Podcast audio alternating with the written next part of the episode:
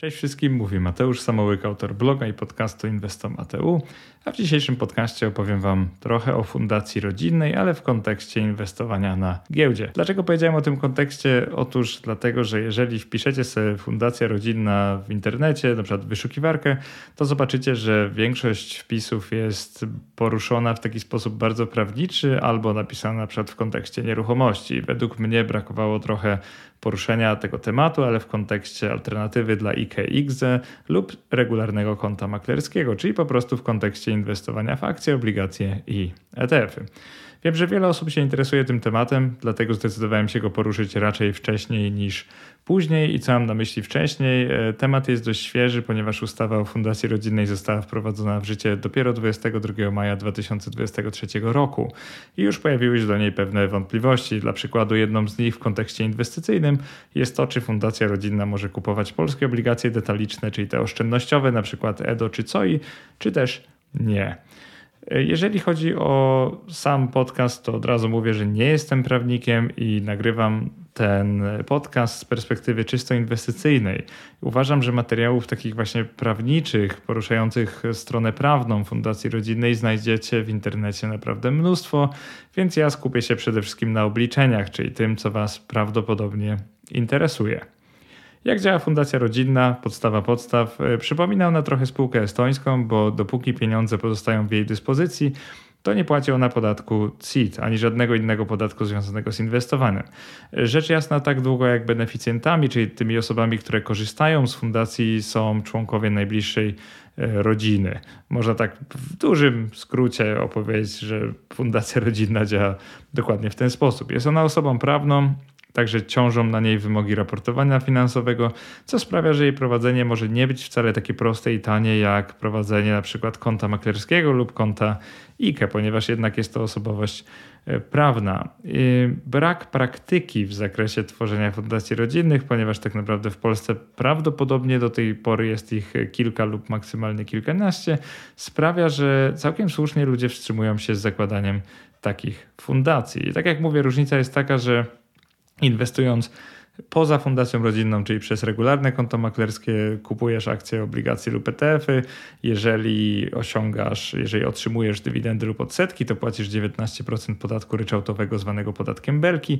Jeżeli osiągasz zysk na giełdzie, to płacisz 19% podatku giełdowego i to jest mniej więcej tak proste. I teraz jeżeli robisz to samo wewnątrz fundacji rodzinnej, czyli na przykład otrzymujesz dywidendy lub realizujesz zyski, to dopóki niczego nie wypłacisz, to nie płacisz żadnego podatku, co jest świetne dla akumulacji kapitału.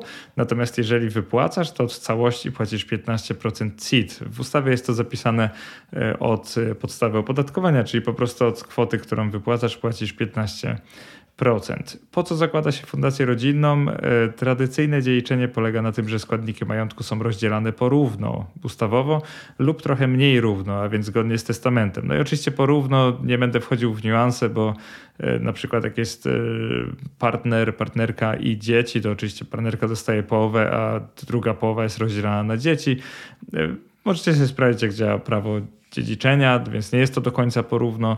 Można sobie spisać testament, natomiast y, historia zna wiele przypadków, w których dochodziło do niesprawiedliwości w podziale majątku, na przykład z powodu lepszego wykształcenia, wyższych kompetencji jednego ze spadkobierców albo tego, że y, osoba umierająca po prostu kogoś bardziej y, lubiła. I prostym przykładem może być ktoś, kto ze względu na swoje sukcesy w biznesie zostaje obdarowany bardziej od reszty rodzeństwa. I teraz Fundacja Rodzinna moim zdaniem jest prowadzona po to, żeby pozwolić komuś mieć większy wpływ na to, jakiego środki nawet pośmiertnie będą dysponowane e, spadkobiercą, czyli naprawdę ustalić dowolne zasady wypłat, e, na przykład dywidend itd. Tak itd. Tak e, co najważniejsze, majątek Fundacji Rodzinnej nie jest majątkiem fundatora lub fundatorów, czyli osób, które fundacje zakładają i dzięki temu można się odciąć finansowo od Fundacji rodzinnej, co jest na przykład dobrym pomysłem, jeżeli chcesz odseparować część swojego portfela, którą dasz y, następnie swoim dzieciom za ileś tam lat, to możesz założyć fundację rodzinną. Oczywiście sprzyja temu to, że posiadasz e, wysoki majątek, ponieważ nie dość, że zarządzanie może być kosztowne, jeżeli nie będziesz samemu zarządzał tym kapitałem, to jeszcze na start trzeba wnieść do fundacji przynajmniej równowartość 100 tysięcy złotych i to jest oparte na wycenie aktywów w dniu rejestrowania fundacji. Także nie można założyć fundacji rodzinnej z dowolnym kapitałem, ale wystarczy do tego 100 tysięcy złotych lub więcej. Czym jest Fundacja Rodzinna? Moim zdaniem to jest wehikuł typowo inwestycyjny. Ustawa stanowi, że Fundacja Rodzinna jest osobą prawną utworzoną w celu gromadzenia mienia, zarządzania nim w interesie beneficjentów oraz spełniania świadczeń na rzecz beneficjentów.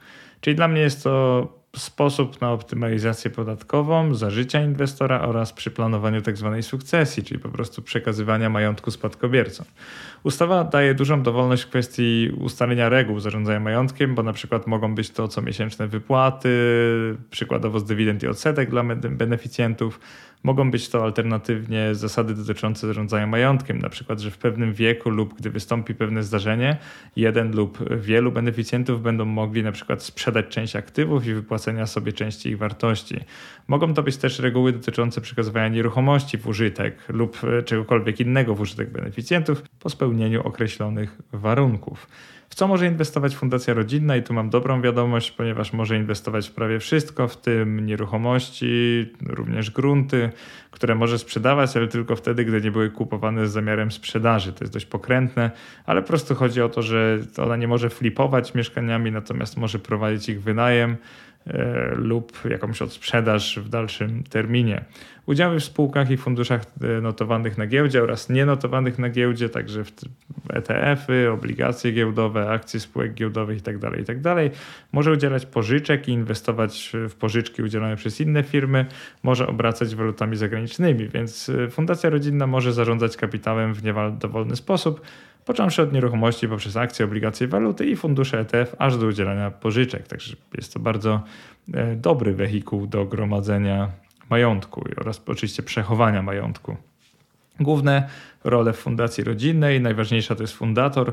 Bez fundatora nie ma fundacji, bo to właśnie on lub ona, albo, albo oni, bo może być ich wielu, jest sponsorem przedsięwzięcia, które na swoich zasadach powołuje do życia. Fundację rodzinną może on stworzyć nawet pośmiertnie, to jest taka ciekawostka, powołując ją w ramach testamentu, ale wtedy oczywiście zostaje jedynym fundatorem. Taka osoba wnosi kapitał na początku, to się nazywa fundusz założycielski, opcjonalnie także w czasie istnienia. Fundator nie rządzi funduszem, choć może pełnić również funkcję zarządzającego, do której zaraz przejdziemy.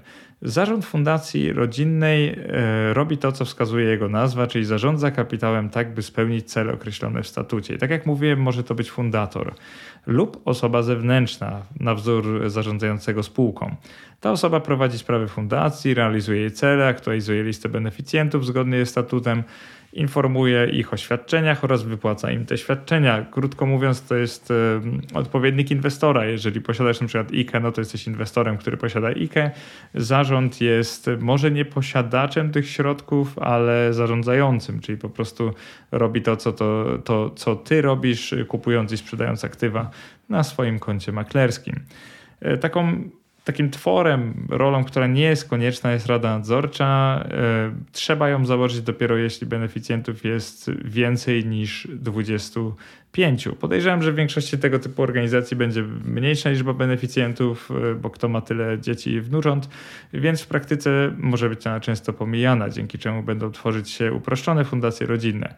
Główną funkcją Rady Nadzorczej jest oczywiście kontrola pracy zarządu, tak jak to w spółkach giełdowych na przykład, i ewentualna jego wymiana, znaczy wymiana jego składu oczywiście, jeśli zarząd nie wywiązuje się ze swoich obowiązków. I członków Rady Nadzorczej wybiera albo fundator, a, albo zgromadzenie beneficjentów, to jest oczywiście po śmierci fundatora. Skoro już przy beneficjentach jesteśmy, kilka razy już wspomniałem ten, ten nazwę, to są to obdarowani, czyli zwykle potomkowie lub inni krewni fundatora. Mogą to być osoby fizyczne oraz organizacje pożytku publicznego, czyli na przykład tradycyjne fundacje dobroczynne. Otrzymują oni świadczenia w sposób ustalony w statucie oraz wybierają radę nadzorczą, jeśli fundator nie żyje. Jeśli beneficjentami są osoby z zerowej grupy podatkowej, np. małżonkowie, wstępni, wstępni lub rodzeństwo, to pojawia się zwolnienie z PIT i przy wypłacie z fundacji płacić tylko 15% CIT i właśnie dlatego fundacja rodzinna jest dla niektórych tak e, atrakcyjna. Kolejna ciekawostka. Beneficjentem może być też fundator, więc teoretycznie możliwe jest stworzenie nawet jednoosobowej fundacji rodzinnej. Dlaczego tak uważam? Akurat świadczy o tym moja analiza ustawy, a moje rozumowanie jest następujące. Rolami wymaganymi w procesie tworzenia fundacji rodzinnej są oczywiście fundator, zarządzający i przynajmniej jeden beneficjent. I ustawa mówi wprost o tym, że fundator może być beneficjentem. Ustawa nie mówi niczego o tym, że fundator nie może być zarządzającym, dlatego moim zdaniem fundacja może mieć tylko jedną osobę, która jest zarazem fundatorem, zarządzającym kapitałem, jak i jej beneficjentem. I jeden szkopuł, jedna wada tego to jest oczywiście dziedziczenie, więc polecałbym takiej osobie w pewnym momencie dodać do fundacji przynajmniej kilku innych beneficjentów i w pewnym wieku po prostu wymienić zarządzającego, jeżeli powinna być to już inna osoba, na przykład również z grona beneficjentów. Jakie są wady i zalety fundacji rodzinnej? Jedną z większych wad fundacji rodzinnej jest to, że prawdopodobnie nie można w jej ramach inwestować w detaliczne obligacje skarbowe. Kontrowersja nie wynika z nowej ustawy, a z już istniejącej, której nie zmieniono. To jest dokładnie ustawa o finansach publicznych, która definiuje, że obligacje oszczędnościowe mogą kupować osoby fizyczne oraz te tra tradycyjne fundacje, ale nie fundacje rodzinne, których przecież kiedyś nie było, więc nie może być ich w tej pierwszej ustawie. Nie widzę jednak powodu, dla którego ustawodawca miałby nie dopisać tam też sformułowania fundacje rodzinne, więc być może jest to tylko kwestia czasu i złożoności polskiego prawa, a nie jakiejś świadomej blokady, którą zaserwował nam ustawodawca. Drugim problemem Fundacji Rodzinnej jest kwestia wymaganej dokumentacji, bo ustawa mówi o tym, że poza statutem musi ona na bieżąco prowadzić księgi rachunkowe i raz do roku przygotować sprawozdania finansowe, czyli prowadzenie jej robi się dość kosztowne, a przynajmniej tak mi się wydaje. Jeżeli to jest dla ciebie niuans, znasz się na tym, to oczywiście nie będzie z tym żadnego problemu, ale jeżeli nie, to prawdopodobnie będziesz potrzebować pomocy prawników oraz e, księgowych w prowadzeniu oraz e, w ustalaniu statutu takiej fundacji, a także w rejestracji jej. E, zalety fundacji, moim zdaniem, oczywista zaleta to jest oczywiście to, że płaci ona 15% CIT przy wypłacie kapitału, więc po wielu, wielu latach może ona się bardzo opłacać, co teraz zresztą udowodnię na liczbach. Zanim jeszcze do liczb przejdziemy, to chciałem pokazać i omówić kilka takich diagramów, w ramach których przeprowadzę analizę tego, kiedy fundacja rodzinna się opłaca, a kiedy nie. I najprostszą regułą jest to, że im dłużej inwestujesz środki wewnątrz fundacji, tym bardziej ci się to opłaca wobec regularnego konta maklerskiego. E, dla przykładu, sytuacja, w której fundacja rodzinna e, całkowicie moim zdaniem mija się z celem, to dokonanie wpłaty, poinwestowanie przez rok lub dwa i dokonanie całkowitej wypłaty zgromadzonych środków. I coś podobnego prezentuję na przykładzie fundatora, który wpłacił 100 tysięcy złotych do fundacji, otrzymał dywidendę, zrealizował 20 tysięcy złotych zysku, po czym całe pieniądze wypłacił, tracąc praktycznie cały osiągnięty do tego momentu zysk.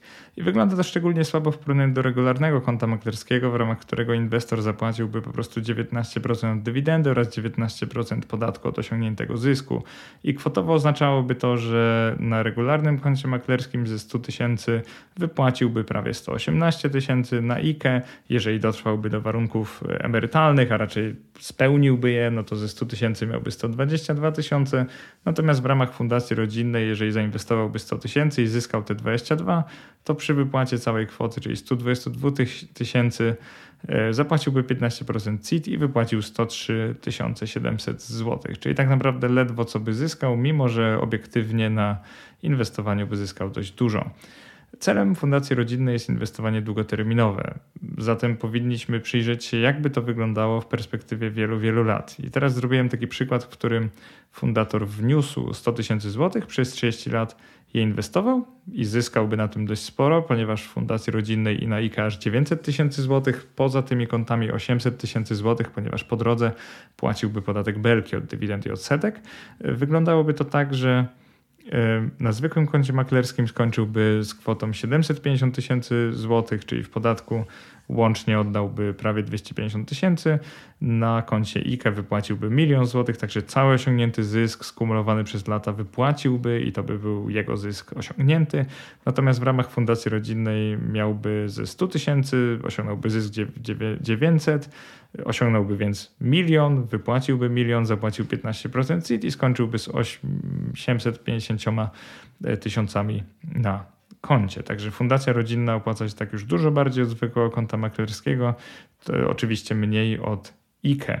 Wniosek z tej kalkulacji jest dość prosty, czyli im dłużej inwestujesz w ramach fundacji rodzinnej, tym lepiej dla ciebie i twoich spadkobierców, czyli beneficjentów. Wniosek matematyczny jest jeszcze prostszy, ponieważ im wyższy wobec kapitału założycielskiego wpłaconego przez fundatora jest osiągnięty w ramach fundacji zysk, tym korzystniejsze jest jej prowadzenie oraz oczywiście dokonywanie wypłat. Jak już jesteśmy przy wypłatach dywidend, to Fundacja Rodzinna szczególnie opłaca się portfelom dywidendowym. Wytłumaczę to bardzo prosto. Zacznijmy od sytuacji, w której otrzymujemy dywidendę z polskiej spółki.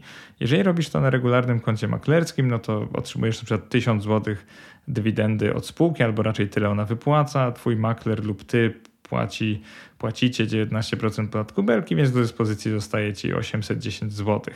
I teraz jeżeli to samo jest w ramach fundacji rodzinnej, to dostajesz, ona dostaje oczywiście 1000 zł, e, masz 1000 zł do dyspozycji, bo wewnątrz nic nie płacisz, wypłacasz ją i płacisz 15% CIT, czyli pozostaje Ci więcej, a zatem 850 zł. Nie mówiąc o tym, że jeżeli byś pozostawił to w fundacji, to miałbyś całą kwotę dywidendy. Tutaj należy uważać na to, że jeżeli dywidenda spływa ze spółki zagranicznej, na przykład amerykańskiej, to u źródła może zostać pobrane 15% podatku, jeżeli złożyłeś tak zwany dokument e, W8BEN. E, otrzymujesz więc 850 zł pozostałe dywidendy ze spółki z USA i na zwykłym koncie maklerskim płacisz pozostałe 4%, a więc na końcu masz i tak 810 zł do dyspozycji. Jeżeli to samo wystąpi w fundacji rodzinnej, no to tutaj uwaga, bo to jest bardzo ważne. Jeżeli spółka z USA wypłaci fundacji 1000 zł dywidendy, przynajmniej równowartość 1000 zł, to pobrane zostanie 15% podatku u źródła zakładając, że fundacja też złożyła coś na kształt W8BEN, e, fundacja otrzyma równowartość 850 zł i do dyspozycji ma tę kwotę, ale jeżeli ją wypłaci, to płaci od niej CIT 15%, więc pozostanie jej tylko 722,5 zł. Dlaczego to mówię? Chodzi o to, że w fundacji inwestowanie dywidendowe jest bardzo opłacalne, włącznie z tymi wypłatami od razu, natomiast pamiętaj o tym, że nie jest opłacalne, jeżeli płacisz podatek u źródła, bo fundacji nie dotyczy ten zwykły podatek e, belki oraz e, podatek giełdowy, czyli te, które rozliczamy w PIT 38, a zatem jeżeli u źródła był pobrany podatek, a później trafi ta kwota do fundacji i wypłacimy ją, to wychodzimy na tym gorzej niż na regularnym koncie maklerskim. To jest bardzo istotne i należy o tym pamiętać. Zróbmy teraz kilka symulacji opłacalności fundacji rodzinnej, ponieważ to jest ciekawe rozwiązanie, które może być zarówno bardzo opłacalne, jak i bardzo nieopłacalne, w zależności od sposobu działania, który wybierze jej fundator. Przykłady będą polegały na tym, że wybiorę długi horyzont inwestycyjny, który wynosi 50 lat, wypłatę całości kwoty pod koniec inwestycji, czyli jakby na początku 51 jej roku. Większość przypadków będzie zakładała reinwestowanie dywidend, ale w jednym z nich pokażę także scenariusz regularnych ich wypłat. Inwestowana kwota wyniesie 500 tysięcy złotych, także pół miliona złotych bez żadnych dopłat. I wiem, że to jest nietypowe dla IKE, ale chciałem porównać wyłącznie mechanizm działania zwolnienia podatkowego, a nie to, czy scenariusz jest realistyczny, czy nie. Porównam regularne konto maklerskie, maklerskie IKE oraz fundację rodzinną. Pierwszy przypadek to taki, w którym portfel zyskuje 6% rocznie i nie otrzymuje żadnych dywidend, także w ramach portfela jest pełna akumulacja. Już nie będę dyskutował, czy 6% rocznie brutto to jest osiągalne, czy nie, bo zupełnie nie o to tutaj chodzi. Natomiast chciałem e, pokazać, że na wszystkich trzech kontach, jeżeli oczywiście potraktujemy fundację rodzinną jako konto, bo jest to osoba prawna, a nie konto, na wszystkich trzech kontach kapitał będzie rósł w ten sam sposób. Natomiast na końcu IKE wyjdzie najlepiej, ponieważ nie płacimy tam żadnego podatku związanego z inwestowaniem. Fundacja rodzinna wyjdzie trochę lepiej od zwykłego konta maklerskiego. Dlaczego, to zaraz wyjaśnię. Natomiast zwykłe konto maklerskie wyszło najgorzej. Kwoty, z którymi skończyliśmy, no to na koncie IKE końcowa kwota wyniosła 9,1 miliona złotych. Na koncie maklerskim musieliśmy zapłacić 19% od zysku, to było 1,65 miliona. Na, jakby na koncie Fundacja Rodzinna, czyli Fundacji Rodzinnej musieliśmy zapłacić 15% od całości kwoty wypłaty i to było 1,37 miliona złotych. I myślę, że to jest dobry moment, żeby wyjaśnić Ci, kiedy fundacja rodzinna robi się bardziej opłacalna od zwykłego konta maklerskiego i taka prosta zasada matematyczna to jest to, że jeśli uzyskany na koncie lub w ramach fundacji zysk wynosi przynajmniej 375%, to przy końcowej wypłacie Fundacja Rodzinna opłaci się bardziej od regularnego konta maklerskiego. Dobry przykład to jest kwota początkowa 100 tysięcy złotych, kwota końcowa 475 tysięcy złotych, no i od tego podatek giełdowy e, wynosi 71,25 tysiąca złotych, a podatek CIT od całości wyniesie dokładnie tyle samo, czyli 71,25 tysiąca złotych. Zależność jest bardzo prosta, a więc im większy jest procentowo zysk wobec tego, co się wpłaciło do fundacji lub na konto, tym bardziej fundacja rodzinna opłaca się od zwykłego konta maklerskiego. Kiedy błyszczy fundacja rodzinna, kiedy opłaca się znacznie bardziej, to to, kiedy otrzymuje się dywidendy. Zacznijmy od wysokiej akumulacji oraz niskich dywidend. Zakładamy, że nie mamy już wzrostu 6% rocznie, tylko mamy wzrost wartości 4% rocznie oraz dywidendy wynoszące 2% pod koniec każdego roku inwestowania. W tym wariancie są one reinwestowane, czyli jak je otrzymamy, to od razu inwestujemy ponownie w to samo. Zakładamy też, że nie ma tu żadnych prowizji, więc wpływ jest tylko czysto podatkowy. I gdy reinwestujemy na IKEA fundacji rodzinnej, to oczywiście reinwestujemy pełne dywidendy, więc e, kapitał rośnie szybciej, dywidendy też są coraz wyższe, więc reinwestujemy coraz więcej.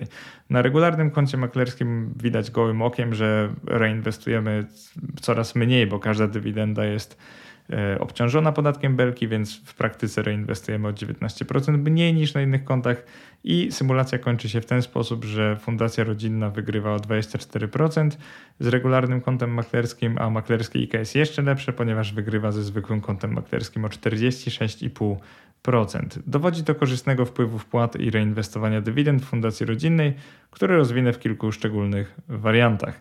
Właśnie takim pierwszym szczególnym wariantem jest to, że robię ten sam scenariusz, ale bez reinwestowania dywidend i na co wychodzi.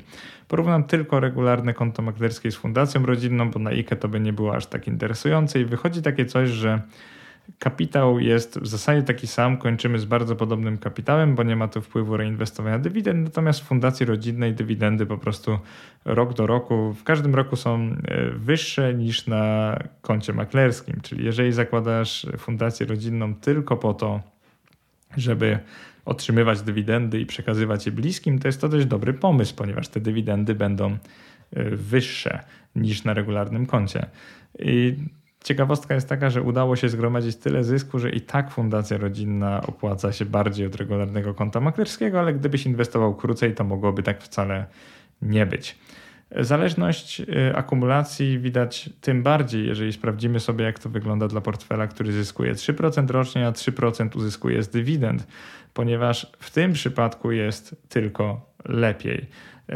Czyli to jest taki typowy portfel bardziej dywidendowy, jakbyście na przykład kupili ETF o profilu dywidendowym.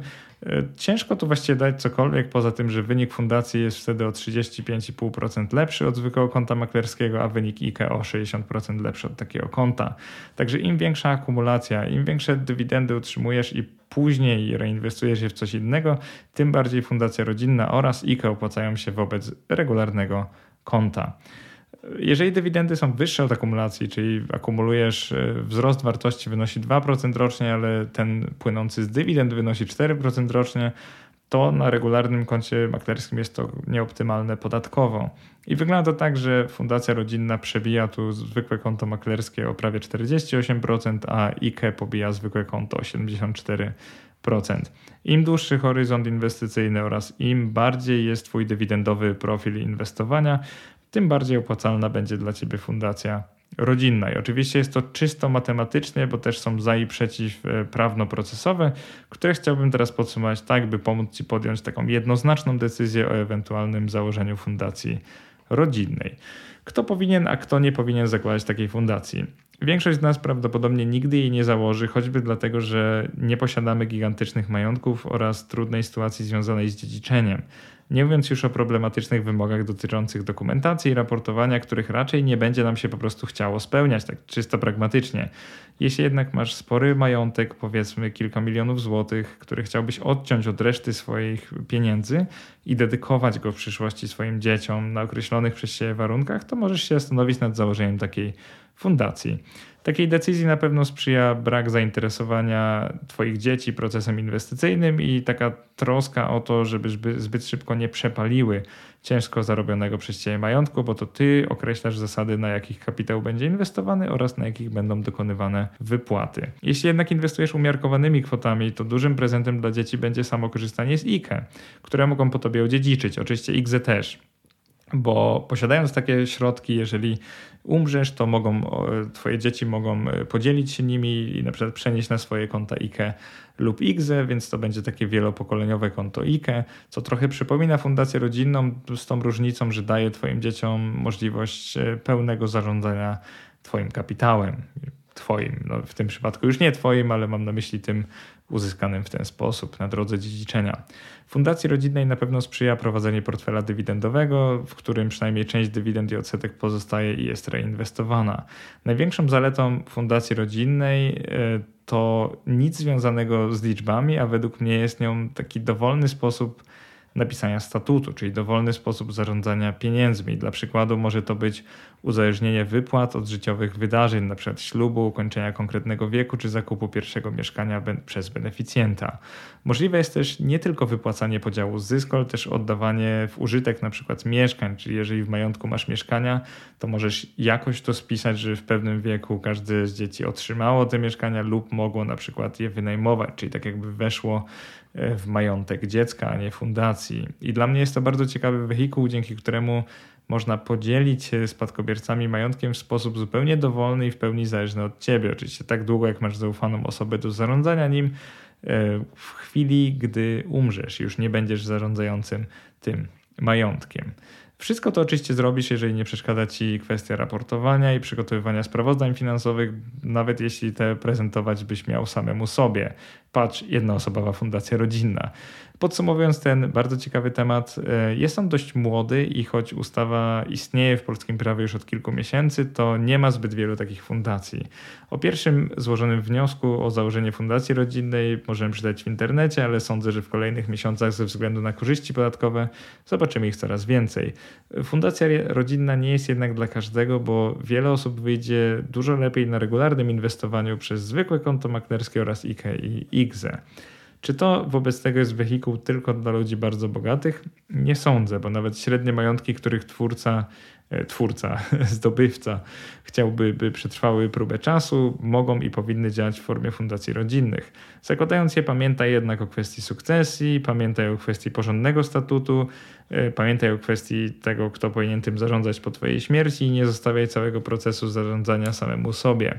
Myślę, że beneficjenci fundacji zasługują na odpowiednią edukację, by w razie czego to oni mogli wybrać wykwalifikowanego zarządzającego spośród siebie na przykład. Mam nadzieję, że ten podcast się podobał, bo zamiast aspektów prawnych chciałem się skupić tutaj w 99% na teoretycznie prostej arytmetyce, która jednak spędza sens powiek zastanawiających się nad założeniem fundacji. E, jestem ciekaw, czy rozpatrujesz prowadzenie portfela w ramach Fundacji Rodzinnej, czy interesuje Cię dalszy rozwój tego projektu, tego rodzaju instytucji w Polsce i czy jesteś ciekaw, czy stanie się to w końcu popularnym rozwiązaniem, bo ja jestem bardzo ciekaw, czy właśnie to się jakoś w Polsce przyjmie. Prawie na pewno nie jest to ostatni podcast na ten temat. Chciałem tak, tak, tak naprawdę tylko go przedstawić. Jeżeli Cię on interesuje, to koniecznie daj mi znać w komentarzach, pod wpisem albo na YouTube. I nie ukrywam na sam koniec, że sam rozpatruję założenie takiej fundacji, bo im szybciej się tego dokona, tym lepiej podatkowość na tym wyjdzie, tak jak zresztą udowodniłem we wpisie. Zwłaszcza jak ktoś lubi portfele dywidendowe, a to jest wprost idealny sposób prowadzenia takiej fundacji. Mam nadzieję, że się podobało i do następnego. Trzymajcie się, cześć.